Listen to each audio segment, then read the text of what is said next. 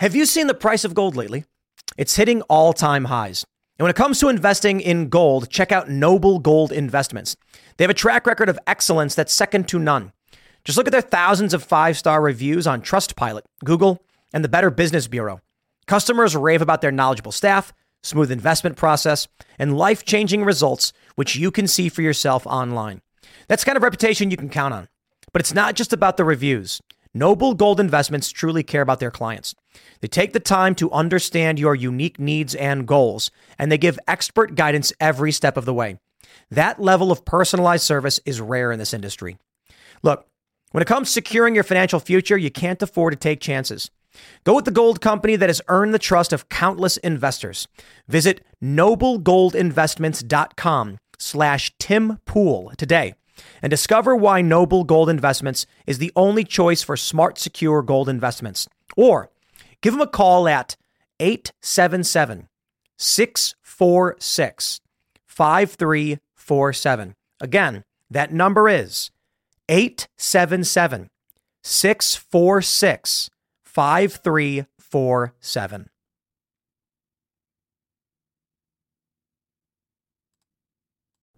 Make sure to go to timcast.com, click join us, and become a member to support this podcast and all the work we do. And you'll get access to exclusive, uncensored segments from Timcast IRL and way more. Now, let's jump into the first story. Tucker Carlson's interview with Vladimir Putin is reportedly going to be up tonight at 6 p.m. on Tucker Carlson's website. I don't believe that Vladimir Putin is going to say anything that we haven't heard already, to be completely honest. But I think the context of the conversation, and I believe the uh, deliverability is one of the most important things we can get out of this interview. I think it's fair to say Vladimir Putin is in a ton of viral videos expressing his thoughts and opinions on so many issues. Perhaps I'm wrong.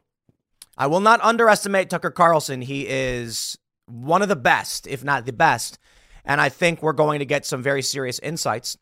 And I think there could be some more nuanced takes on how things are going. Thus, I am extremely interested to see what Vladimir Putin has to say to Tucker Carlson. I hope Tucker asked about imprisoned American journalists. In his announcement, Tucker Carlson made some errors, and he was even corrected by Russian, uh, uh was it the Russian press secretary, I believe? I don't, I don't know the official position. But a spokesperson for the Kremlin, I believe it was, saying that many journalists have tried to interview Vladimir Putin from the West, but they're not interested in working with biased journalists who are going to give a one sided view on this. I don't blame them. I don't. Right now, the propaganda is out in full force. You got Jimmy Kimmel making up garbage nonsense to keep people in a stupor. You've got the Washington Post arguing I mean, this is not even news. That the interview with, with Vladimir Putin shows outreach to Trump's GOP. The game they are playing. You know, I look at this stuff, Hillary Clinton calling Tucker Carlson a useful idiot, and I'm just, I don't know where we go. I really don't. But there is a culture war in full swing, and it is undeniable. We have two factions in this country the zombie horde marching in lockstep behind Jimmy Kimmel, not literally, but the likes of Jimmy Kimmel, and those that are in tune with larger conversations, different takes on the news, different opinions. You know, they call it left versus right.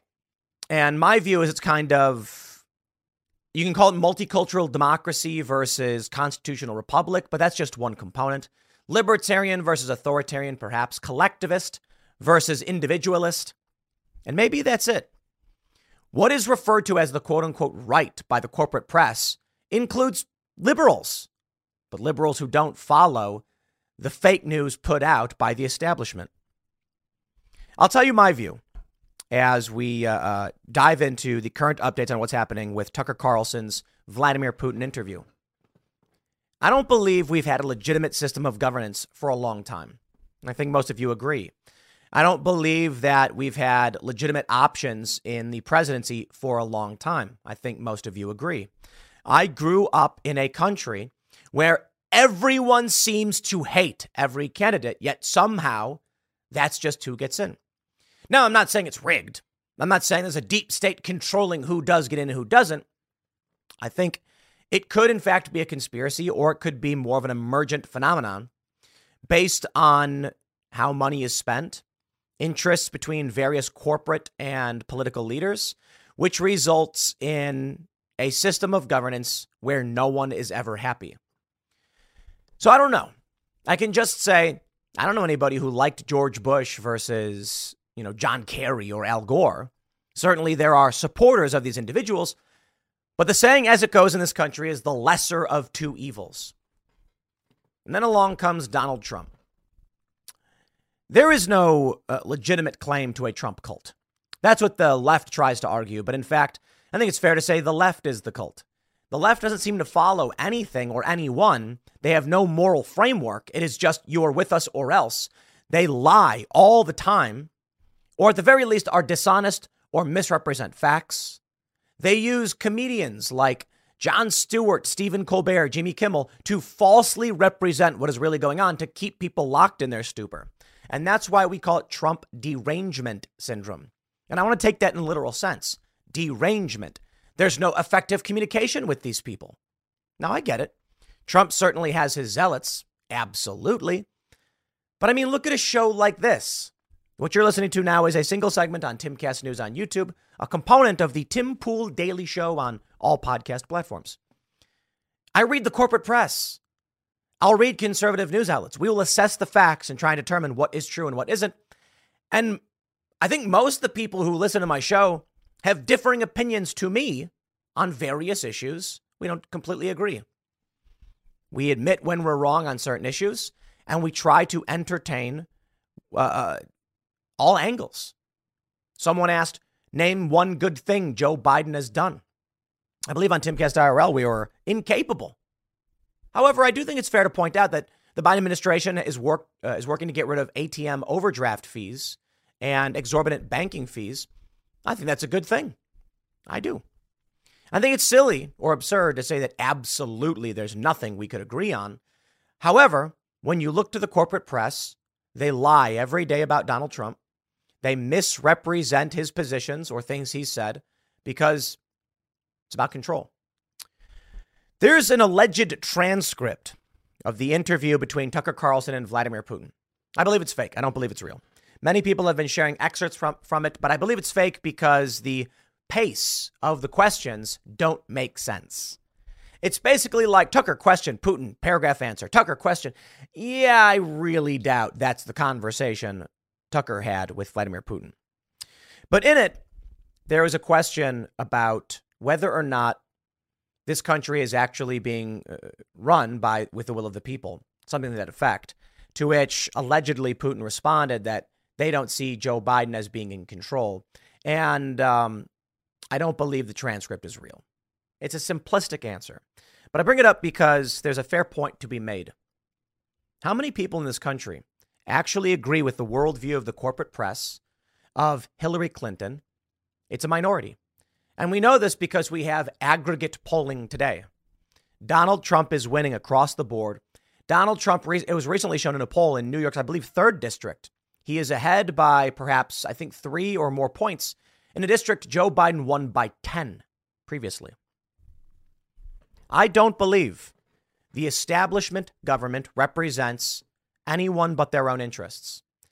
I think that there is a massive change happening in the mentality of this country, thanks in part to alternative and independent media, which is causing them to panic as they lose their iron grip on the hearts of this nation they're losing.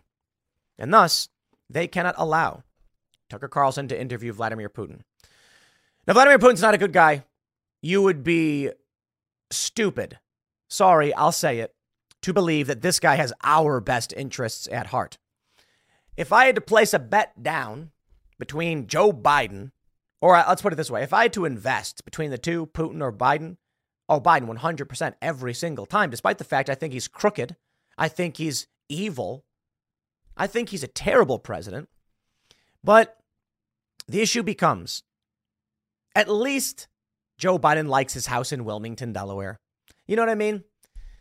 I, am willing to bet Vladimir Putin would see our, our, our properties destroyed before he would see any harm come to his country. And I would expect that of him. And thus, it would be silly of anyone to take his word for it. As Tucker Carlson is set to uh, launch this interview tonight at 6 p.m., which I hope everyone does watch. This, this, is, this is history in the making. I think it's important you all take it with a huge grain of salt. A huge one. But we'll see. The Washington Post is trying to imply that Putin is teaming up with Trump or Trump's GOP. They must falsely frame it in this way. Hillary Clinton says Tucker Carlson is a useful idiot. I feel a tremendous amount of hatred in my heart for the establishment political elites, the way they lie, cheat, and steal. I think this world would be, uh, this country would be substantially better off if the news diets of the average person in this country was, of course, my show, Steven Crowder, Styx Hexenhammer, Glenn Greenwald, and uh, Russell Brand, Dan Bongino, and I would say uh, Kyle Kulinski, Breaking Points, Joe Rogan. The list goes on. Not any one of them individually. No, I think you'd have to listen to all of them, especially Breaking Points and, and Kyle Kulinski, uh, and especially me saying, I think Kyle gets a lot of things wrong, but that's okay. Uh, Jimmy Dore, shout out to Jimmy Dore. I believe if you were to watch all of these shows, you as an individual are looking in this great Oracle database. I mean that figuratively, where you can see the likes of me, for instance, give my thoughts and opinions on these news articles that I pull up, and the interviews I do on the Culture War show, which, uh, much to the chagrin of these corporate news journalists, is actual journalism. Sorry, crime war. Tim's not a journalist. I do an interview show once a week where I interview various figures on their thoughts and positions pertaining to their work. Uh oh. Chris Amanpour is not a journalist anymore. But of course, I get a lot of things wrong. And of course, my opinions are just that. They're my opinions. So if you watch me and then you watch Jimmy Dore, you might be like, Tim was wrong on that one. Jimmy was right. Ah, but Styx was wrong on that one. And Tim was right on this one. But Steven Crowder got this one. Ah, Styx was actually right there. That's my point. Hollywood is under siege, covertly compromised by a global adversary. The same Hollywood that sold the American dream to the world is now making nightmares a reality. The American way of life is being censored by the Chinese Communist Party. Some films have scenes completely altered. Other films have lost their funding or been canceled altogether. Some actors have been banned from China for supporting human rights. Hollywood Takeover is a documentary brought to you by the Epoch Times, revealing how the CCP has infiltrated major movie studios. Join Chris Fenton, a former Hollywood executive, and Tiffany Meier, an investigative news reporter, through their journey in exposing how the film industry gradually lost its integrity on its path to profits. Don't miss the most important documentary ever made about Hollywood. For a limited time, watch the first 10 minutes for free on hollywoodtakeover.com/tim. That's hollywoodtakeover.com slash T-I-M. If you watch the cookie cutter opinions of Jimmy Kimmel, your brain is jello. And that is a problem for this country. And the good news I can say is, as a total aside, Shane Gillis is going to be hosting Saturday, Saturday Night Live uh, this Saturday. And they fired him five years ago for offensive comedy he had done on various podcasts. Too bad. He's back. I think we're winning this culturally. But I want to point out something that I hope makes you very happy. I can't remember who tweeted it. It may have been Mike Cernovich. It may have been Michael. I think it might have been Cernovich. Could have been Malice. Could have been neither. So I apologize for not attributing properly. But it was a CNN uh, video where they were talking about Donald Trump in the in the lead in the polls in aggregate. And they said, imagine spending 10 years calling Donald Trump a white supremacist, fascist dictator, and the people of this country intend to vote for him. The narrative machine has failed. Your propaganda machine is dying. The fake news has, has been suffering a bloodbath over the past couple of weeks with mass layoffs.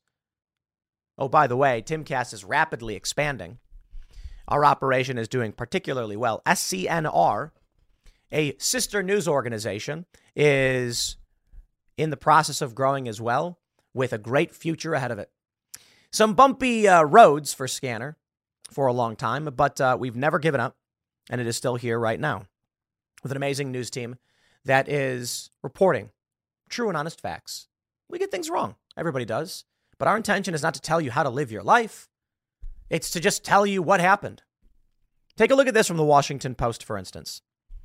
They say, as Russian state television propaganda salivated over Tucker Carlson's interview with President Vladimir Putin, the first of Carlson's falsehoods, and there it is. You know, I was reading a story in uh, Fortune.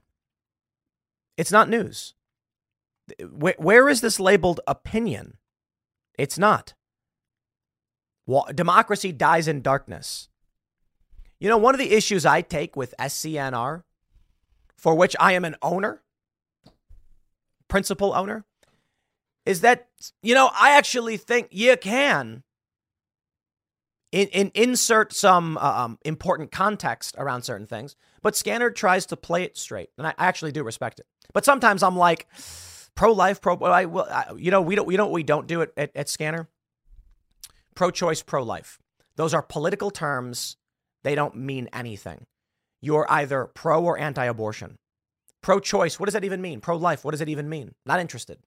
It's about abortion. And we try to make that distinction because I'm not here to use political terms to benefit one side or the other. So here it goes, ladies and gentlemen. This is what I see when I see Hillary Clinton say, this is what I think. When I see Hillary Clinton say he's a useful idiot, when I see Jimmy Kimmel come out and insult Tucker Carlson, I say Donald Trump is up in aggregate. And the polls typically favor the Democrat. Donald Trump is the majority. You are on the wrong side of history. Those who oppose what is happening here. Now, it'll be interesting to see what happens with this interview, but you can see the outrage that they have. Let me show you this from Huffington Post. Jimmy Kimmel burns Tucker Carlson by exposing his most telling phrase yet. Just four words from the former Fox News host say everything. This is not a news source, but I'll read what they're saying because they have influence. Jimmy Kimmel renewed his feud with Tucker Carlson on Wednesday after the former Fox News host announced he was in Russia. Why? Why is anyone getting their opinions from Jimmy Kimmel on Tucker Carlson? Jimmy Kimmel is dumb as a box of rocks. Quote, Tucker Carlson still doesn't have a job. He's in Moscow, house hunting, I hope. Carlson, a far right conspiracy theorist whose shows have been marked by racism, xenophobia, and white nationalism, said he was going to interview Russian President Vladimir Putin. He's a murderer. He's a war criminal. He hates America. He hates everything America stands for. He's a liar and a propagandist. But Tuck thinks we need to hear him out. Yes, that's called academia. It's called journalism. But Jimmy Kimmel is a very stupid man. A very stupid and evil man who once wished death on his own friends. He's a scumbag. I'm not kidding. Tucker Carlson doesn't have a job. Is that a, is that a joke? Tucker Carlson makes millions per year at his job running his show. What a weird game to play. But imagine the people who don't get their news from anywhere else are sitting here laughing, being like, haha, he doesn't have a job. He got fired by Fox. It's the weirdest thing. When Tucker got fired, AOC was cheering it on, saying that deplatforming works. Now Tucker Carlson is is is public enemy number one to these people. I want to show you this. It's a viral interview that's been going around. CNN did with Zelensky. Take a listen. A human being. So many people look up to you. They rely on you.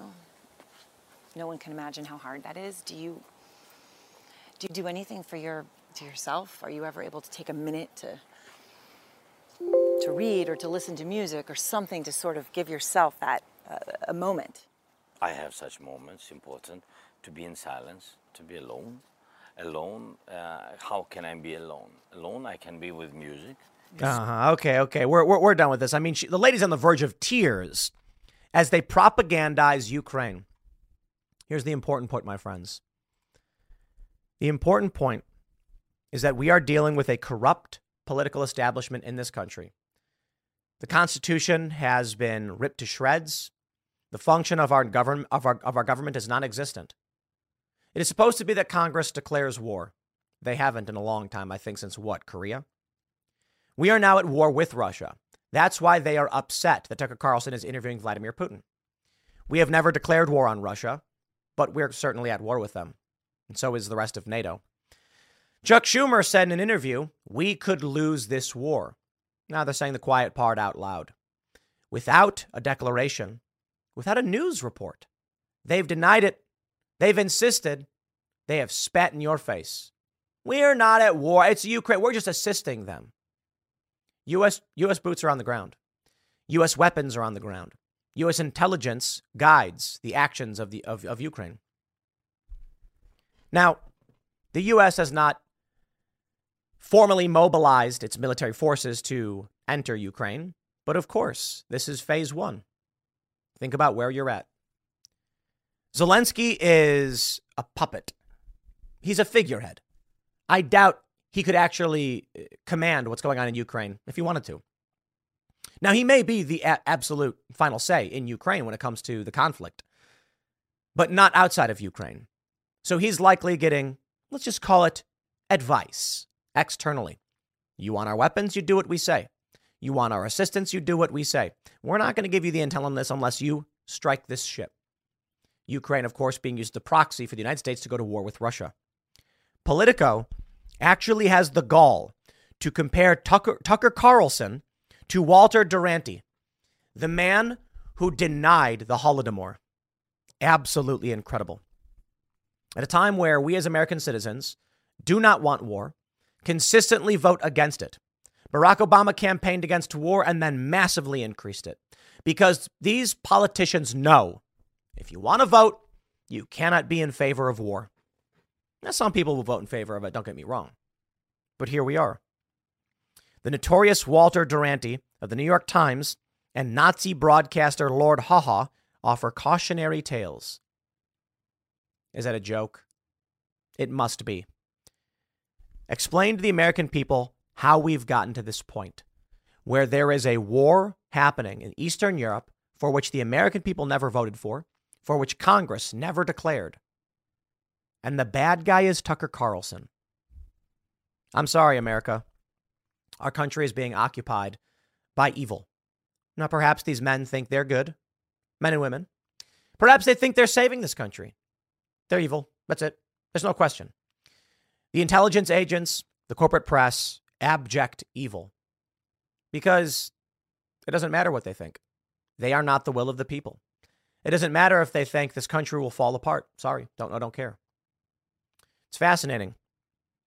I'm reminded of that quote by uh, a not so great character to uh, to reference, but um, that is Rorschach in the Watchmen series. This was, um, I believe, it was Alan Moore who wrote this. Let me uh, make sure I got that right. Was it uh, was it Alan Moore? It was Alan Moore. Yeah. Watchmen. What a, what a, what a great graphic novel. Let me let me explain. Rorschach has a quote, and it's uh, never compromise, not even in the in the face of Armageddon. And it seems like a terrifying thing to say, honestly. But there is, I think, an important caveat. In the graphic novel, for those that aren't familiar, there is a villain. There's some kind of conspiracy going on. And it turns out that one of the alleged heroes orchestrated a false alien invasion to force the Soviet Union and the United States to unite against a common enemy to prevent nuclear annihilation. In doing so, this faux hero murders, I think, millions of people in various major cities. But then the Cold War ends when the Soviet Union and the United States announced an alliance to fight this perceived alien threat. In the film that came out, they made it that there was this uh, uh, other character, Dr. Manhattan, who had done it. But either way, the idea is to unite the uh, various countries against, uh, uh, against a common enemy, preventing war. And, and the hero says, you know, uh, killing millions to save billions. You're cruising down the highway, windows rolled down, tunes blasting from the radio. You're in the zone and living the dream. Suddenly, your car sputters, coughs, and throws a wrench in your whole day. Tow trucks, repair bills, the dream turns into a nightmare. Don't wait until car trouble steals your peace of mind. Visit CarShield now at carshield.com/carlson. For nearly 20 years, CarShield has helped millions of drivers avoid the stress of major repairs. They offer plans covering up to 5,000 parts and systems, from your engine and transmission to electronics and more, all for a low monthly rate that fits your budget. CarShield plans also include unlimited miles, 24 7 roadside assistance, and rental options. Get peace of mind now Visit CarShield online at carshield.com slash Carlson. Join millions of customers and contact CarShield now to save 20%. Visit carshield.com slash Carlson. That's carshield.com slash Carlson. Visit now. Rorschach says the people must be told and leaves. Dr. Manhattan, a character, informs him that he can't do that. If he were to inform the people of the world what had happened, it would plunge the world into chaos once again. So Rorschach refuses to compromise and tells Dr. Manhattan to kill him. And he screams, Do it. It's the only way to stop him. Otherwise, he's telling the people the truth. And then he gets vaporized and explodes. It's an interesting question, I guess. Love that story. Brilliant writing by some smart guys. Uh, I'm not going to sit here and pretend who's right or wrong. But my view is that there is an expectation of what is and is not acceptable, what is and is not just. And in this country, the people have a right to know, even if it means they choose wrong. That's free will. It's a scary prospect, I guess. Perhaps there are people in the deep state, in the bureaucratic system, the intelligence agencies, who are sitting there desperately believing if we don't do this, we will cease to exist. We have no choice. I still believe they are the evil, the villain of that movie, of that graphic novel. I know people get mad when I say movie because it's a graphic novel first. The villain was allegedly the hero, one of the heroes trying to save the world from annihilation. I believe that's evil. I believe it's absolutely evil to subvert the will of the people, to destroy its founding documents, to lie, cheat, and steal over their individual perception of what is just and what isn't. In this graphic novel, it's probably simple to say. Superpowered individuals, well, there's only one real superpowered individual, but uh, a very wealthy, evil man, knows nuclear annihilation is coming. They know if the people find out what really transpired, the world could be destroyed in nuclear annihilation. Here's the real world everyone thinks they know. The dictators think they know. It is their way that must be done. And they're wrong every single time. Because a single human does not have the computational capabilities to really understand the full ramifications. There's so many, so many variables that we can calculate as individuals. What ends up happening is you get people who say, I know I'm right, therefore. So, sure, in the deep state, these intelligence agents may genuinely believe if I don't do this, we die. But you know what? They're wrong because they're always wrong because they can't be right. They can't predict the future. There are certainly some things they may believe and may be correct about, sure. The problem then becomes when a small group of individuals believing that they are morally just decide to commit crimes in the name of good. The ends do not justify the means because we never meet the ends. We are only ever just living in a solid state reality of morality. That is, this is it. What we do today is what we live in. Believing in some greater good in the future that justifies the use of evil just means you have created evil now. And we live in evil. These men in these institutions who are lying to the American people, who have engaged in international warfare without the appropriate constitutional process, are evil abject evil. They believe they are morally justified. They, are belie- they believe they are holy paladins fighting the good fight. Some are just corrupt evil who want the free money. They'll do the contracts to get paid and they'll blow up kids to get it done. And you know what? The scary thought is, of course, we have villains around the world. We have adversaries seeking to lie, cheat, and steal and take power.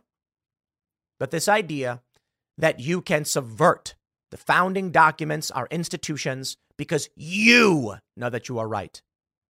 I got news for you. You've already destroyed this country. So at what point doesn't even what does it even matter? You think that you will be defending this nation and our and our values and, and ideals or some liberal economic order to prevent World War III. I assure you, you are only creating it.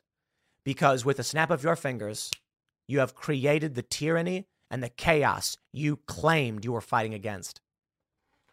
There's no easy answer. I'm not a moron. I don't have an easy answer for you. Perhaps the reality is humans, through their processes and through their decisions, will bring about their own destruction. But so be it. That's free will. In my view, a decentralized approach to this is the appropriate way to solve these problems. When a single individual or group of individuals believe that they're so right, their will be done, regardless of the process, regardless of the law, you get tyranny, suffering, and they're not right. Sometimes, but usually not. I look at it like the decentralized process that we've created tends to work better. How did we get to the point where the United States was the most powerful nation, the best nation, economically superior? Meritocratic systems. It's not without government institutions, top secret documents, backroom deals. That I understand. There's a balance. But the world we are in today, where a unilateral war is declared against Russia, and they lie to our faces and tell us to shut up and sit down, it's because they're evil. We certainly have problems, but I view it as this.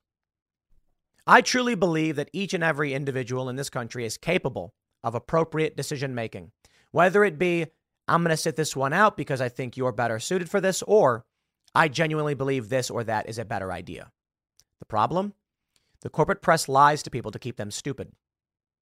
That's mostly it. Under the idea it's better to control the minds and treat them like morons, like chickens in a chicken coop, than to respect what their will is. In the end, the powers that be view us just as that livestock. They don't care about you as an individual. They don't care what happens to you. They care about your output to work towards their ends because they're smarter and they're better than you. And if you get obliterated, collateral damage, what do they care? That's why when Donald Trump said he wanted our troops out of Syria, they lied to him, they lied to us, and they kept the troops in. Because your will be, be damned. They don't care. Right now, I tell you this the deep state does not have the majority. Donald Trump has the majority. The overwhelming majority of this country does not want war and opposes it. But they seek to make it anyway because they are evil people. If the will of the United States is to avoid international conflict, and that truly does lead to a unipolar Chinese communist world, so be it. The will of the people decide. These spineless cowards, I am glad to see that they are losing. Bravo to Tucker Carlson. I hope you all check out his interview, 6 p.m. on his website. It is tuckercarlson.com. Should be very interesting. I'm going to leave it there. Next segment's coming up at 1 p.m. on this channel. Thanks for hanging out, and I'll see you all then. The oral arguments in the Supreme Court case as to whether or not Donald Trump can be removed from a state's ballot over insurrection are currently underway as I record this segment. It is live right now. Now, we don't know exactly what will happen, how they will rule on this issue.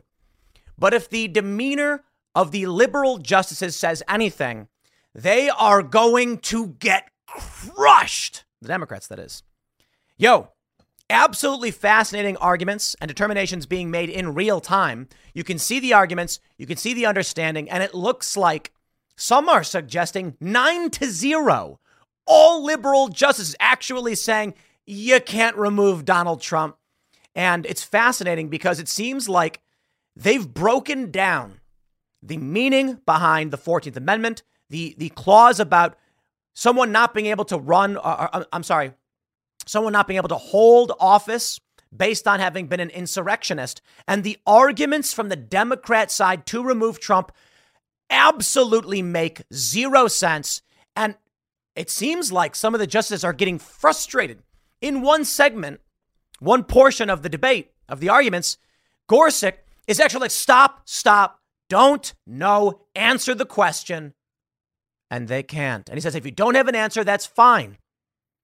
Yo, I'm going to break down for you so far where we're at with what we've got. And it is absolutely fascinating. Now, the question at hand right now is whether or not Donald Trump can run for president under the idea that he waged insurrection against the United States. But there are a lot of holes. It's not just a question of whether Trump is an insurrectionist. It's a question of does Section 3 of the 14th Amendment even apply to the president? Which it seems like already the Supreme Court justices have determined it does not. In one instance, pointing out that the president commissions all officers, in which case he would be above any of these restrictions. Now, I believe that there is a simple and logical reason as to why the president does not fall under the purview of the 14th Amendment, Section 3. They can make all their arguments, but I will, I will start with this. Let's go to the beginning. January 6th, Democrats claim Trump waged insurrection. Under that premise, they have begun removing him from the ballot in several states, Maine, notably, and unilaterally. Now, the first argument is whether or not there's ever actually been a determination that Trump did engage in insurrection. And the answer is no, he's not even charged with it. Now, there are questions about January 6th and criminal charges he does face, but he's not facing the specific charge of insurrection. So then you have the questions of whether or not he falls under the jurisdiction, the purview of that amendment, to which, as I mentioned, they're saying no. Now let's go back in time. Why would it be that the president would not be included in the 14th Amendment? Let me show you the 14th Amendment right now. Section 3 is the one uh, being brought up, and I want to give you my view on this, which I'm not a lawyer and I could totally be wrong, and I probably am, but I want to bring this up anyway. And then we'll read all the latest updates, which y'all are going to love. I, I, I just want to say it again. It looks like Trump may win this handily. Section 3 says no person shall be a senator or representative in Congress or elector of president and vice president or hold any office, civil or military, under the United States or under any state who, having previously taken an oath as a member of Congress or as an officer of the United States or as a member of any state legislature or as an executive or judicial officer of any state to support the Constitution of the United States shall have engaged in insurrection or rebellion against the same, or given aid or comfort to the enemies thereof. But Congress may, by a vote of two thirds of each House, remove such disability. Interesting. Did you know Fast Growing Trees is the biggest online nursery in the US with more than 10,000 different kinds of plants and over 2 million happy customers in the US? They have everything you could possibly want, like fruit trees, palm trees, evergreens, houseplants, and so much more. Whatever you're interested in, they have it for you. Find the perfect fit for your climate and space. Fast Growing Trees makes it easy to order online, and your plants are shipped directly to your door in one to two days. And along with their 30 day Alive and Thrive guarantee, they offer free plant consultation forever. This spring, they have the best deals online up to half off on select plants and other deals. And listeners to our show get an additional 15% off their first purchase when using the code POOL at checkout. That's an additional 15% off at fastgrowingtrees.com using the code POOL at checkout. Fastgrowingtrees.com, code POOL. Offer is valid for a limited time. Terms and conditions may apply.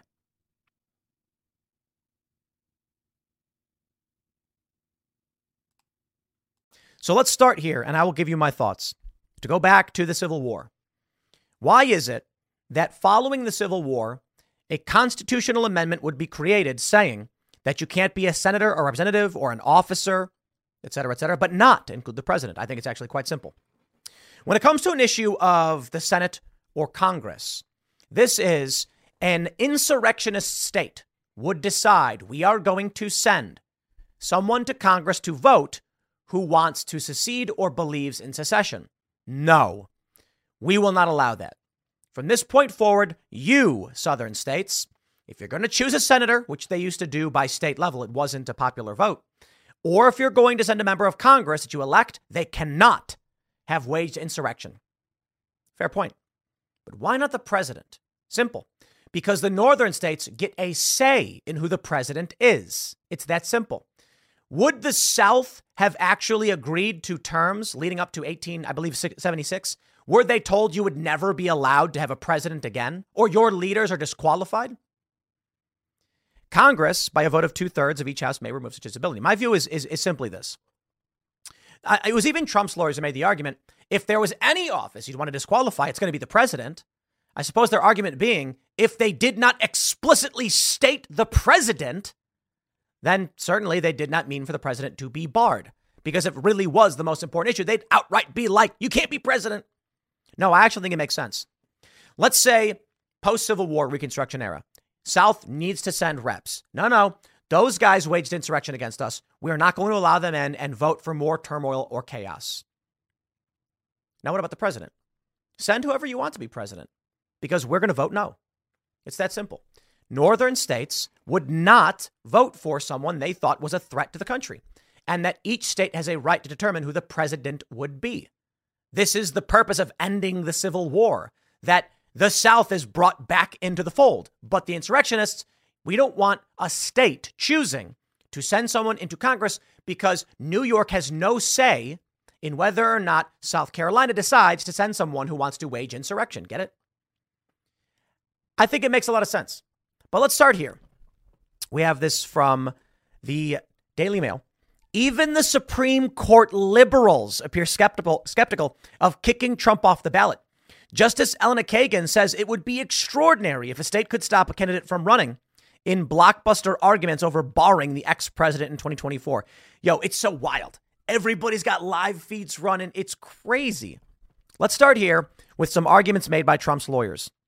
This is uh, CNN's update. Here's to know about the initial arguments made by Trump's lawyer. Let's start here. Power of the states. Several of the justices from both ideological sides pressed the Trump lawyer about stripping states of their ability to exclude candidates from power, including whether an admitted insurrectionist could be removed from the ballot. Mitchell argued that it was the role of Congress to determine whether someone should be disqualified. So even if a person admits to being an insurrectionist, states have no basis to act. Quote, even if the candidate is an admitted insurrectionist, Section 3 still allows the candidate to run for office and even win election for office and then see whether Congress lifts that disability after the election. Mitchell said in response to a question from Chief Justice John Roberts. A very interesting point. Simply put, uh, the 14th Amendment doesn't say you can't run for office. Stop. There we are.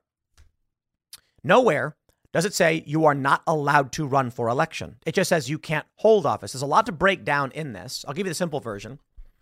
They argue that the president is not an office under the United States. That matters. Why? It's not about this provision. Trump's lawyer pointed out under the office under the United, United States appears in different provisions. The impe- I believe the impeachment clause, the emoluments clause, and if they issue a ruling on it, it will have massive implications for other issues, and it would actually cause serious problems. It could theoretically exempt the president from the emoluments clause, which makes no sense. Meaning the president could profit personally off of being president. So the argument here is, you can't be an elector of or hold any office, but more importantly, Officers are appointed positions. That is, the president appoints them. There's a lot to break down, though. The role of Congress. Mitchell argued that Colorado's decision to remove Trump from the ballot was improper because, among other reasons, the state disqualified Trump before Congress explicitly gave it the power to do that. The debate over the term officer. The justices pressed Mitchell over whether the framers of the 14th Amendment believe the president is an officer of the United States and therefore subject to the insurrection ban. The argument is a central focus of the former president's legal team, which believes that when the amendment's framers wrote officer, they meant lower federal officials, you see, officer officials, appointed by the president, not the president himself. It seems like Gorsuch completely agrees, but we'll get to that. The discussion led to a particularly intense, uh, intense exchange. For an insurrection, there needs to be an organized, concerted effort to overthrow the government of the United States through violence, Mitchell said. A chaotic effort to overthrow the government is not an insurrection? Justice Ketanji Brown Jackson asked. Mitchell responded, This was a riot. It was not an insurrection. Mitchell will have an opportunity to make a brief rebuttal to arguments, et cetera, et cetera. But let's jump through some of these. In the officer debate, Julie Kelly tweets Murray again not helping himself. This is uh, uh, Murray is the lawyer for the Democrats. President Trump had a five day trial, really. Keep in mind who testified at his trial Eric Swalwell and DC Metro cop Daniel Hodges caught misrepresenting his experience uh, during at least one trial. Kavanaugh notes that Trump has not been charged with 2382, the insurrection statute. If the concern you have that insurrectionists should not hold office, there is a tool to make sure that happens, which is criminal prosecution. Cav says Murray's position could disenfranchise voters to a great degree. Murray says Section 3 is intended to protect constitutional democracy. President Trump tried to disenfranchise 80 million voters. These are emotional nonsense ex- exclamations. They're not even arguments. Yeah, but Trump was trying to do this. I don't care what you think Trump was trying to do. Was he charged with insurrection? Has a determination of insurrection even taken place? Is he even an officer? Answer the questions. Oh boy. Greg Price tweeted, This is just a bloodbath. Justice Gorsuch, ex- Gorsuch, I don't know how to pronounce it, spends two minutes slapping around Colorado's lawyer. You almost got to feel bad for the guy. Let me play this clip for you. You can hear it for yourself. Make sure we get the uh, audio properly. Done he here. is disqualified from holding office from the moment it happens. Correct, but So, nevertheless, so I'll start office, again. you say he is disqualified from holding office from the moment it happens. Correct, but nevertheless, so it, it operates. You say that there's no no legislation necessary. I thought that was the whole theory of your case, and no procedure necessary. It happens automatically. well, certainly you need a procedure in order to have any remedy to enforce the disqualification, which is I under, different. that's a whole separate question. That's the de facto doctrine. It doesn't work here. Okay, put All that right. aside. So let me explain briefly, briefly where they're at in this argument. What the Democrat lawyer has said is the moment Trump committed insurrection, that's it. He's disqualified. Thank you and have a nice day. Well, that creates a whole lot of problems, you see, because Donald Trump was president when they alleged that he committed insurrection. And what does that mean for anyone who followed his orders after the fact? You see the problem with trying to make an argument that the 14th Amendment already disqualified Trump and you don't need an act of Congress or a law or a criminal charge. This is where it comes from. They want to say we can take Trump off the ballot simply because he committed insurrection on that moment on January 6th. Problem.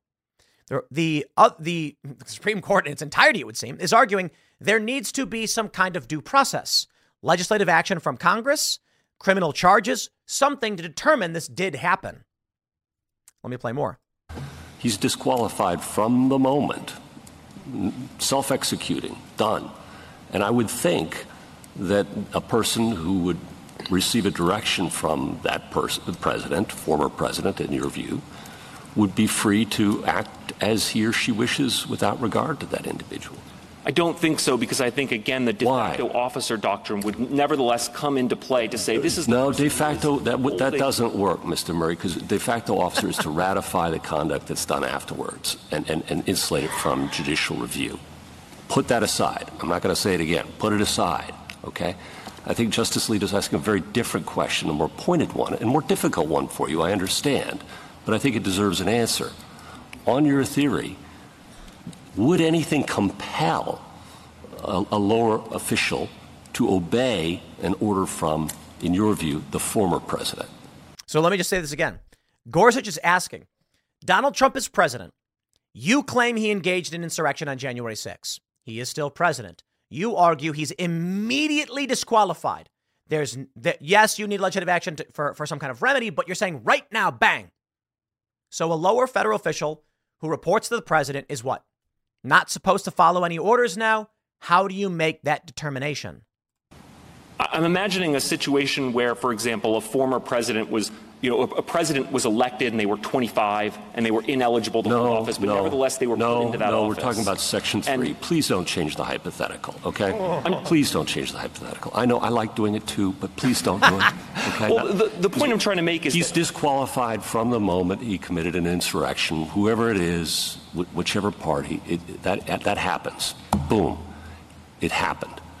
What would compel, I'm not going to say it again, so just try and answer the question. If you don't have an answer, fair enough, we'll move on. What would compel a lower official to obey an order from that individual? Because There it is, right there. Recession and inflation are here. Gas, housing, and everyday goods are up, way up. And you want to be ready for any situation. So, what would you do if there's no food on the shelf? ARC Heirloom Seeds are here to help. Did you know 99% of seeds sold today can't reproduce? With Heirloom Seeds, you only have to plant once, then you can grow year after year, giving you and your family stability and security because things are getting crazy out there. Our all in one seed kit provides everything you need to grow your own food. This premium seed kit has over 65 varieties, 50,000 seeds in stores for 15 years. You'll also get our exclusive seed guide to make growing a no brainer. ARC Seed Kits is a family owned and operated business and the most trusted name in the nation for over 15 years. Our mandate is to get heirloom seeds into every home in America. Go to arcseedkits.com today and get free shipping by entering promo code podcast. That's arcseedkits.com, promo code podcast. Get your seeds, get prepared, get growing. arcseedkits.com. It's absurd. there was no determination that Trump committed an insurrection on January 6th, and there were many people who still reported to him for the next two weeks. So these people would have to just unilaterally decide internally that think about what would happen. On January 6th, it, the riot happens, right? The left screams insurrection. Democratic leaning individuals in the federal government immediately say, We will no longer accept any orders. He is no longer the president. Republican leaning would be like, oh, You're crazy. It was a riot, it wasn't an insurrection. It would rip the country apart instantly with Demo- with left leaning refusing to take orders from the president. And the, I mean, that's it. Congratulations. Instant chaos. I do not believe that's what the framers of the 14th Amendment wanted to happen. Man, this is wild. Posobiec tweets Gorsuch just schooled this lawyer that the Constitution states the president commissions all officers of the United States, and the president himself cannot be one of the officers since he's the one who appoints them. wow. We'll come to that last one in, in, in, a minute. We have this an AP report coming out. We have uh, Sung Min Kim of the AP saying Supreme Court sounds broadly skeptical of efforts to kick President Donald Trump off the ballot. This is amazing. Jack Posobiec says even Ketanji is pointing out that the office of president is not listed in the 14th Amendment. Now, one really interesting argument did emerge, I think, is pointing out. It's separate from, I don't think it'll play a role, but it is an uh, interesting argument, and it's a byproduct we should consider.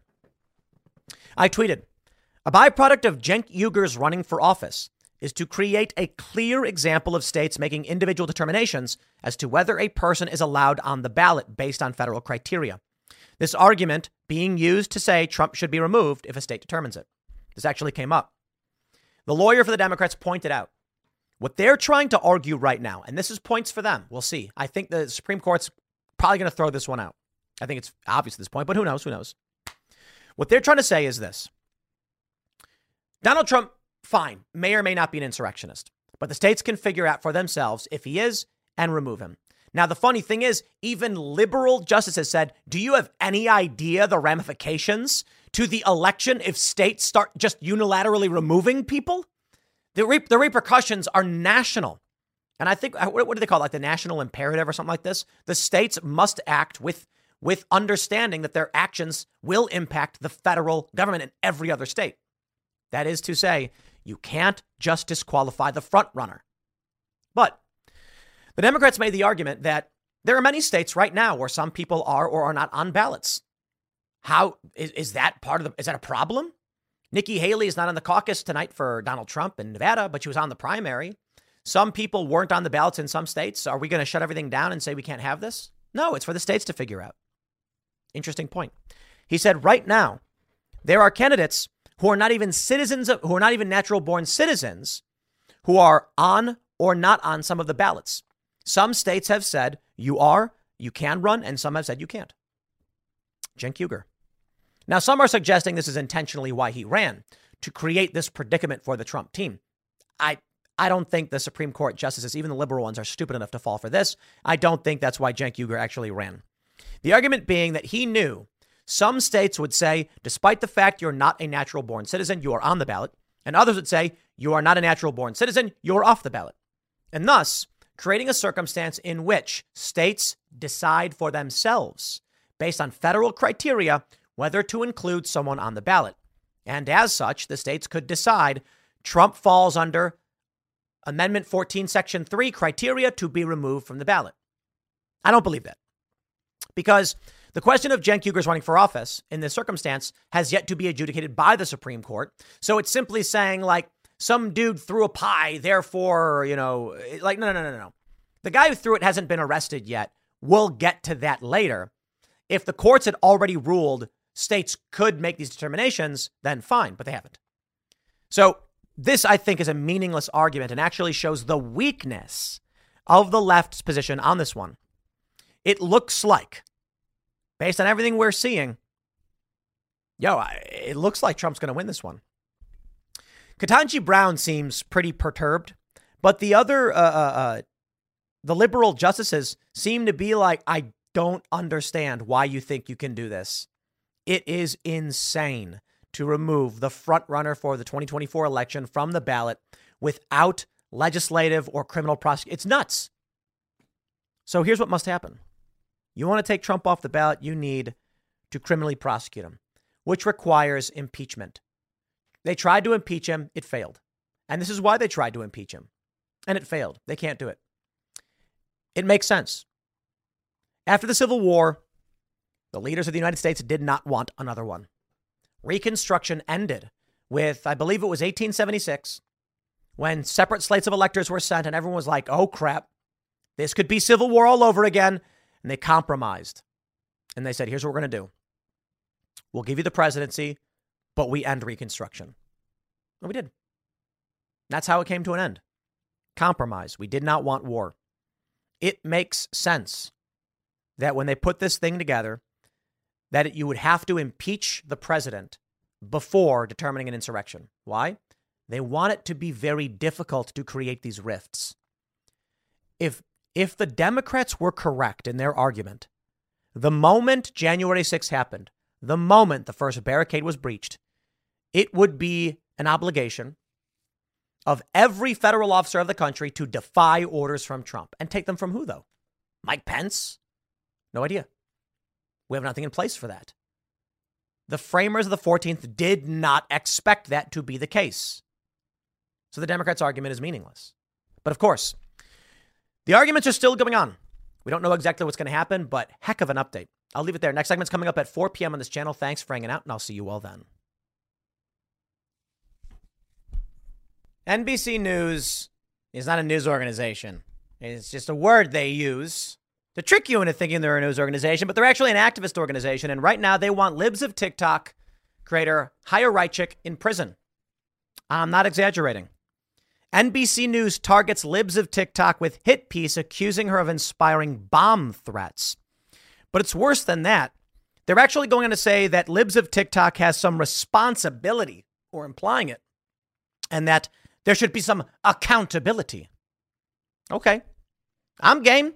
Uh, Timcast Studios was swatted 15 times, of which a few of them were bomb threats, of which I believe two of them included the delivery of packages constructed in such a manner to bypass bomb detection equipment, resulting in a robot being deployed to our studios and a multi hour evacuation. Shortly following reporting from NBC News, do you want to play this game? NBC News has written a bunch of garbage about me, and then we've got we got targeted with death threats consistently.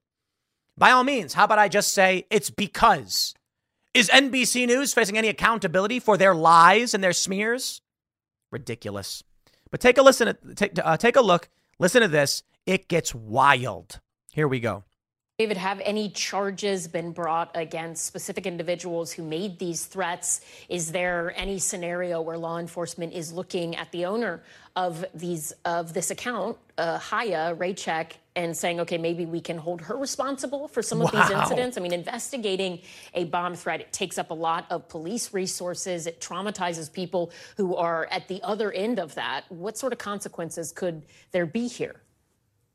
That's right, Ellison. Um, everyone, every law enforcement officer I spoke to, up to the FBI, talked about how much, uh, how many resources these threats take up, even when they turn out to be hoaxes. Now, uh, it's important to note that Chaya herself is not uh, a suspect in any of these bomb threats. Um, the accusation from victims and from law enforcement is that she has helped to inspire or spark these threats by essentially creating a list for someone or multiple people to go through and and pick potential targets. So when uh, excuse me, Tucker Carlson gets added to this Ukrainian list of Russian assets or whatever, the media says it's not a kill list. It's not. But at the same time, you have others in the corporate press arguing that because libs of TikTok reposts people's own social media, she's crafted a list of sorts. This hit piece is absolutely wild. Post Mill reports NBC believes libs of TikTok exposes are so problematic that they reached out to law enforcement to ask them if they thought bomb threat hoaxes in their communities could have been inspired by Raichik's posts. The author of the article attempting to link Raichik to the bomb threat hoaxes. David Ingram appeared on NBC to state his case. He indicated that it was his intent to provide law enforcement with examples of posts from libs of TikTok that correlated with threats in their communities. NBC is now openly saying it. Their goal is to frame me for bomb threats and get law enforcement to investigate me. NBC News is sicking the FBI on me. This is how they're going to try and silence me. Unbelievable. She has also been targeted by many other outlets that don't approve of her reposting liberal content for a conservative audience. Raichik has received threats herself. And I will stress this absolutely. To what responsibility does NBC News bear for lying about me, for posting lies? They once featured my face on the Today Show in a fake news story. That's right. They made this stuff up. So, David, have any charges been brought against specific, specific individuals? Is there any scenario where law enforcement is looking at the owner of this account? Holy crap. We played this one already for you, so we'll read on. None of the 33 incidents picked by NBC have been linked by law enforcement to libs of TikTok in any way. NBC admits there is no evidence to back this claim up. While the direct inspiration for the threats are not known, the timing suggests that libs of TikTok posts have been used to pick targets. Suggests, not known. Amazing. I think uh, Chaya should sue NBC News over this. And I'm, I'm, I'm not here to play these stupid games. I hate lawyers. You, you, have, you have NBC News suggesting she should be in jail. And they're going to say, well, you know, Times v. Sullivan says an anti-SLAPP legislation. Don't care. File the lawsuit anyway. How do we fund this? That's the question. Does, does Libs of TikTok have the means to file a lawsuit of this magnitude against NBC News? And you should make them pay for it when they do it. And you know what? I'll tell you. Maybe you don't win, but at least you'll make them have to defend their lies and insa- uh, uh, uh, insinuations and their overt defamation. Hey guys, it is Ryan. I'm not sure if you know this about me, but I'm a bit of a fun fanatic when I can. I like to work, but I like fun too. It's a thing. And now the truth is out there. I can tell you about my favorite place to have fun Chumba Casino. They have hundreds of social casino style games to choose from, with new games released each week. You can play for free anytime, anywhere and each day brings a new chance to collect daily bonuses. So join me in the fun. Sign up now at ChumbaCasino.com. No purchase necessary. VGW. Void were prohibited by law. See terms and conditions. 18 plus. When contacted, when NBC contact, contacted the FBI, they did not give any indication as to the status of the 33 incidents NBC attempted to link to libs of TikTok. Matt Walsh said, alternative, alternative headline, people who, are, who horrifically abused, mutilated, castrated, and sexualized children later played the victim when their behavior was exposed. Ingram alleged any way that officials in California, Oklahoma, Minnesota, and Oregon all believe Raichik sparked threats in their localities with her posts on social media that digitally heckle people, such as drag performers, LGBTQ teachers, and doctors who treat trans patients.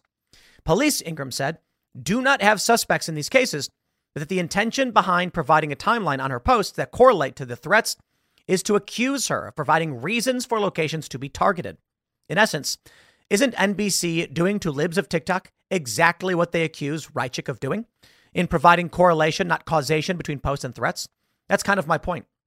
NBC recounts bomb threats made at schools or hospitals that libs of TikTok has exposed and then blames the threats not on the schools' secretive education practices, but on Raichik for making those practices public. In one instance, there was a teacher who was producing OnlyFans content in school and got fired. And they were like, that's libs of TikTok's fault. Yeah, maybe the people are mad about the porn star in the school. NBC takes its first case study, a school in Coralville, saying a bomb threat was made against a, a school in that community. Law enforcement quickly determined that the threat was a hoax.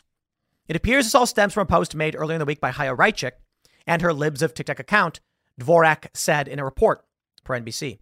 NBC admits fully that Raichik did not make a bomb threat that Raichik exposed the local junior high school for providing a book that teaches kids about gay sex. In fact, going on to say it was pornographic, but goes on to blame Raichik anyway.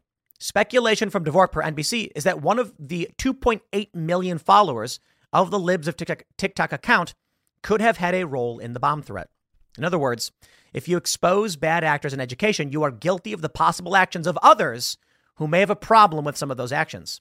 NBC then goes on to make this spurious claim that Raichik is to blame for the actions of those in other towns and cities as well, all because she exposed educators, administrators, and schools that provide pornographic materials, teach inappropriate subject matter, or perform drag for children and teens. In fact, there were only three cases among the 33 identified by NBC in, uh, in which charges had been pursued, and in none of those cases was Libs of TikTok mentioned. These includes hoax threats made to Boston Children's Hospital, which was exposed in 2022 to be performing sex change surgeries on minors. From double mastectomies on girls to castration and vaginoplasty on 17 year old boys. The hospital later denied that it was happening, but documentation from their own website showed it was in practice. Here's the important takeaway, my friends call it whatever you want. NBC News is the most activisty faux news outlet. You can insult the New York Times. NBC News is 100% fake news, leftist activism. Wild. They have a whole team of people to lie, cheat, and steal and fabricate news. It's crazy. Absolutely crazy. They call it the disinformation team. And I'm like, yeah, because they make dis- they, they fabricate news. They twist it, they falsify it, they manipulate the information. This is the problem with the media. But now they're going one step beyond. Now they're saying, can we put people in prison? Can we create social and cultural pressure to stop libs of TikTok with a threat of law enforcement? It's only a matter of time. You look at what's happening to Donald Trump the fraud charges, the ridiculous claims of rape, which are false. That's right. I will say this is a statement of fact. A court has determined that Trump did not rape E. Jean Carroll. So it is false. A judge determined her statements are, sub, are, are, substantively true in some degree, but a, a court has determined, at least it's been reported far and wide, Trump did not rape this woman. But they will come after you anyway, even if they have to make it up. And you can see uh, this is crazy. The fact that they were asking the question, can we put this person in prison for exposing what we are doing? You think it stops here? It's another grain of sand in the heap. Hopefully, Donald Trump wins, but I'll leave it there. Next segment's coming up at 6 p.m. on this channel. Thanks for hanging out, and I'll see you all then. I wonder how many women right now are just like thinking to themselves privately, feminism was a mistake. I am not saying every single woman thinks this. I am not saying they should think this. And I am not saying feminism was a mistake. Slow down there, woke leftists. I am saying. I am wondering how many women think that thing. Maybe it's one or zero. Maybe it's a million. Because we got this story about this young woman who is crying because she has to go business to business with resumes to find a job. She's crying over this. oh, it's so wild. She's like, I went to college. I have three degrees. I speak multiple languages. It's a harsh reality. You were misled. And the reason why uh, I asked the question about how many women may be privately thinking to themselves feminism sucks is because, yo, there is no world in which you would not be doing this. None. Except where you'd be like a trad wife and some dude would work and you'd stay at home and that was the expectation. You go way back in time you know, 100 years or whatever. There's no expectation for women to have jobs. The men get jobs. So when the women get old enough, men and women then come together and they're like, you got to find a wife. They get married. Then the guy gets a job. He's working for family or whatever. And then uh, it's not absolute, but there's the tendency. The woman would have the kids and take care of the family at home, and the man would go off and make the money. But today, women are expected to do exactly what a man would do and go out and find that job to make that money. Now, feminism isn't really the issue it, it, right right here in this for, for this individual circumstance. There's a lot of things that are wrong. In the immediate, she could still literally like try and find a guy, get married, and then not have to work. She says, "I just want to be a TikToker if I'm being real with you." Yeah, few and far between, I got to tell you. And that's a job. Like making content and being successful is just another kind of work. It's the work you want to do. I respect that. So maybe if you lived with someone who was bringing home the bacon, you'd have more time to focus on maybe being a TikToker. Now, again, I'm not saying it's literally just that, uh, you know, feminism caused all these problems or whatever. I'm saying I wonder if there are women who are like, why am I going out business to business with resumes? Like, that's a thing guys have always done. I did it when I was younger. I had a little, uh, it was like a little blue folder with a clear front, and I had a bunch of resumes. And I had to walk down for like two or three miles. Most of you have probably done this. Going to every business bag, are you hiring? When I was 21, I lived in Wrigleyville in Chicago, and I'm on Clark Street. And I went business to business saying, I'm looking for work. And yet they all said, nope. Oh, it was amazing. They had no use for me. 21 year old guy. And it's frustrating and it's difficult because outside of that, in my neighborhood growing up, the women had all the entry level preference. That's just it. So I'm in Wrigleyville, I'm 21. I go into a bar and I say, I'll, I'll do anything. And they're like, look, we need bartenders or security. You're not big enough for security. And uh, like, we're going to hire a security company with insurance. And these guys are all like six five and they're, and they're massive. We don't need a 5'10 guy to do that. And uh, as for a bartender, you're either going to be a trained bartender who can make all the fancy drinks or a hot chick. Which one are you? And I'm like, I have n- neither. Can I take out your garbage? And they're like, no, because that's just an ancillary duty for anybody who works here. See you later. And I was like, man, eventually I did get hired as security for a venue called the Metro. And that was mostly because they were like, they got their big guys who can lift and carry out people, but they needed general security. And it was like I would stand on the balcony and I would look down at the crowd and if somebody was smoking or doing something, I'd call it in, watch the door and things like that, stop people, call it in. And that I could do. And for that, I got minimum wage. And then there were women, same age as me, working the bar. And they were making hundred, hundreds of dollars per night. And I was like, man, isn't that wild? Isn't that wild? And yet they still complain. You know? Oh, I should be getting more money. Oh, it's so rough and stuff. I'm not talking about all women. I'm saying the women, some of them. Some of them were really cool. Don't get me wrong. I eventually, uh, I did get a job as like a gopher. Some guy took pity on me, and I was like, I can't find work, man. Nobody wants to hire me. And so he was like, I'll throw you, I'll throw you 50 bucks every night if you come in and help clean up. And I was like, you got it, man. Shout out. That, that guy was awesome. I don't remember his name. It was a long, this is 15, 16, this is 16, 17 years ago. But when I was younger, there, it was like, uh, uh, when I'm 16, pff, good luck, man every every place that I could get a job at, which is going to be like fast food or a grocery store, would always choose to hire young women. I don't know if that's just the neighborhood I was in, but it was. I remember going to one place, all the employees were girls, and I was like, I'm looking for a job. And one of them was a friend of mine. She was like, dude, they only hire girls for this. They don't want guys working here. And I'm like, okay. I tried to get a job as a server once because I'm like, I could do that. And outright was told, like, we only hire women to, to be servers here. And I was like, okay. And so I think when you see, you know, a woman like this, she's struggling right now. And outside of everything I was just mentioning, I think that there, there, there are a lot of service sector jobs that pay better that tend to hire women. I think it's an important thing to point out. As for this woman, let me play this video for you. You can hear it from from uh, her life. herself. I'm, Here you go. This is the most humbled I've ever felt in my life. I'm literally holding resumes, a stack of them, so that I can go in person to places and say, Are you guys hiring? It's honestly a little bit embarrassing because I'm literally applying for like minimum wage jobs. And? And some of them are being like, we're not hiring. Yeah. And it's like, what? This is not what I expected. I graduated college with two degrees in communications and acting. I speak three languages. Oh, this sucks. Like, I, I just want to be a TikToker if I'm being so for real with you.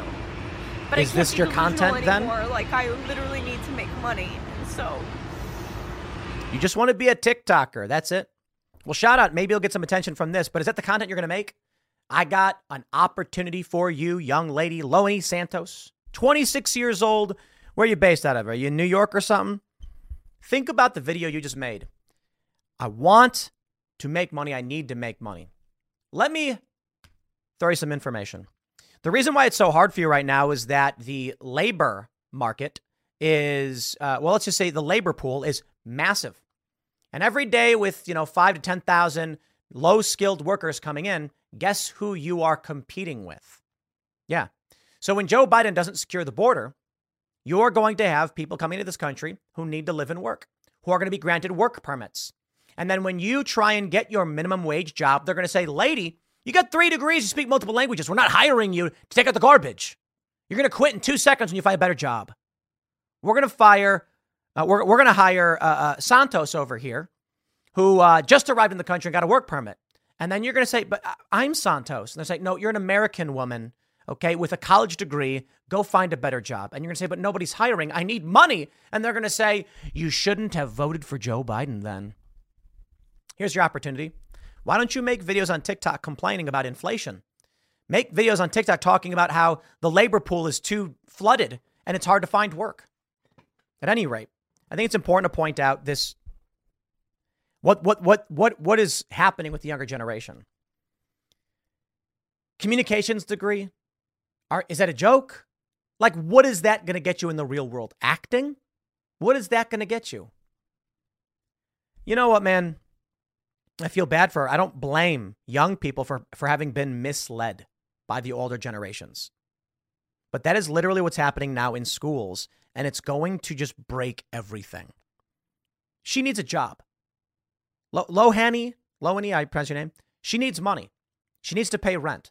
This is why I brought up the feminist thing in the in the, in the early portion of this. Like maybe she might just be happier if someone else is covering her bills and she got to do whatever she wanted. But you know what? You always have to trade something. You don't just get to live for free. The problem right now is she can't even find work to pay her bills. Me personally, I think it's a product of Joe Biden's country and the mass uh, border crisis, mass migration crisis. I also think it's a problem of these Gen Z kids being told, and millennials, go to college, get your degree. What, now she's got debt and nobody wants to hire her? I got to tell you, what, am, what, what, what, what, you, what can you do? What are your skills? You're 26 years old. You are, you are a fully grown human adult. What are you doing with your life? Unfortunately, your entire opportunity for growth and development was wasted, but it's not your fault. I don't think so. It's the generations that came before you and the schools and the policies. Look, man, when you're a little kid, that's your opportunity for developing skills. As you get older into your teens, you are harnessing, refining, and mastering those skills. It's really easy to see when you look at pro sports. Skateboarding is a great example. The best pros in the world are like 19 years old. Some of the biggest feats accomplished in skateboarding were done by 13 year olds or younger. And then, of course, you've got tremendous opportunity as you get older. You don't just stop, but a lot of the biggest names in pro skateboarding hit their peak when they're like 20. You're 20 years old. You've mastered your art at 20. You've pushed the boundaries at 20. And after that, you are just stable. You're 26. You've peaked. Congratulations. You were told to sit back, have fun, and party, and you did. And now you're 26 looking for a minimum wage job. Let me give some advice to everybody. The advice that I saw when I was 16 it's an economics article on the internet. Boy, I read the internet all the time. I would go to fark.com. Awesome website back in the day. And uh, I don't know, I don't know how old I was when I started going there though, but maybe I was like 16. Man, that's crazy. I'd read Fark. Crazy. Anyway, the article said if two 18 year olds split their paths, one 18 year old decides to work at McDonald's, making $7 an hour. The other 18 year old decides to go to college. They are paying debt, they've taken out loans. Four years later, we can look at the average salary increases and growth opportunity for McDonald's. The 18 year old is now 22 with four years of experience at McDonald's. If they've studied learned the policies and procedures while they were working, spent time, as much time as you would in college, working this full time. By 22, with four years, they should be either a shift supervisor or assistant manager. They will have earned, you know, I don't remember the exact math or whatever, but they, they would be net positive to the tune of 40 or so or 50 or 60,000 dollars. In fact, they may already have a savings to the tune of $10,000 after 4 years, depending on how they spend their money. To the 18-year-old who goes to college, they will have incurred on average $30,000 in debt, and they will leave at 22 with no work experience, no work understanding, no job opportunities, and $40,000 in debt. Which would you choose? And I thought, wow. I mean, that's obvious, isn't it? The guy writing this wrote If you went to any investor and said, You give me $40,000 and in four years, you will owe, uh, you will owe me $40,000 with interest, they would say, What? Why would I do that? If you went to an investor and said, For $40,000 invested, at the end of this time period, you'll have an additional $40,000 plus growth opportunity. They'd say, That sounds more like it. Imagine investing four years of your life, paying 40 grand to do it, coming out the other side thinking you're going to make money. Uh, it's just so unfortunate. Look, man, you want to know where the money's at? I'll tell you where the money's at. Mapping out systems at a young age and learning how the machine works and then running the machine. Think about the people who started YouTube at a young age or at YouTube's young age. There was no monetary opportunity. Think about people who started playing Pokemon, for instance. Did any of these people think they were going to be millionaires? There's actually a comic by uh, Gary Larson, is the name, The Far Side.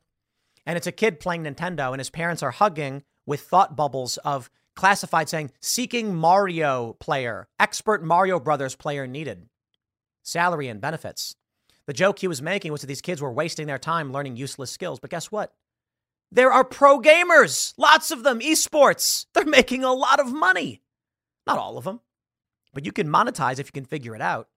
Instead, you go to college to be taught by someone who's not actually in the field. Let me tell you guys something. After Occupy Wall Street, I was invited to give guest lectures to PhD journalism courses. And I had people, even my own family, being like, Are you going to go to college now? I was 25. You're going to go to college now? I was like, Why? I'm teaching the colleges. While these people went into a box to be told what to do, I went to the street and applied my knowledge of the internet technology to convey information in a way that was functional and efficient to the people who followed me. To the people in school, they were reading books about journalism done 10 years ago. Remarkable, isn't it? I feel bad. I wish you the best of luck. But you got to figure it out for yourself. You got to figure out how to convince someone to have, with that money in their hand, to hand it to you. I don't blame her. I wish her the best of luck. Next segment's coming up tonight at 8 p.m. over at youtube.com slash timcastirl. Thanks for hanging out, and we'll see you all then.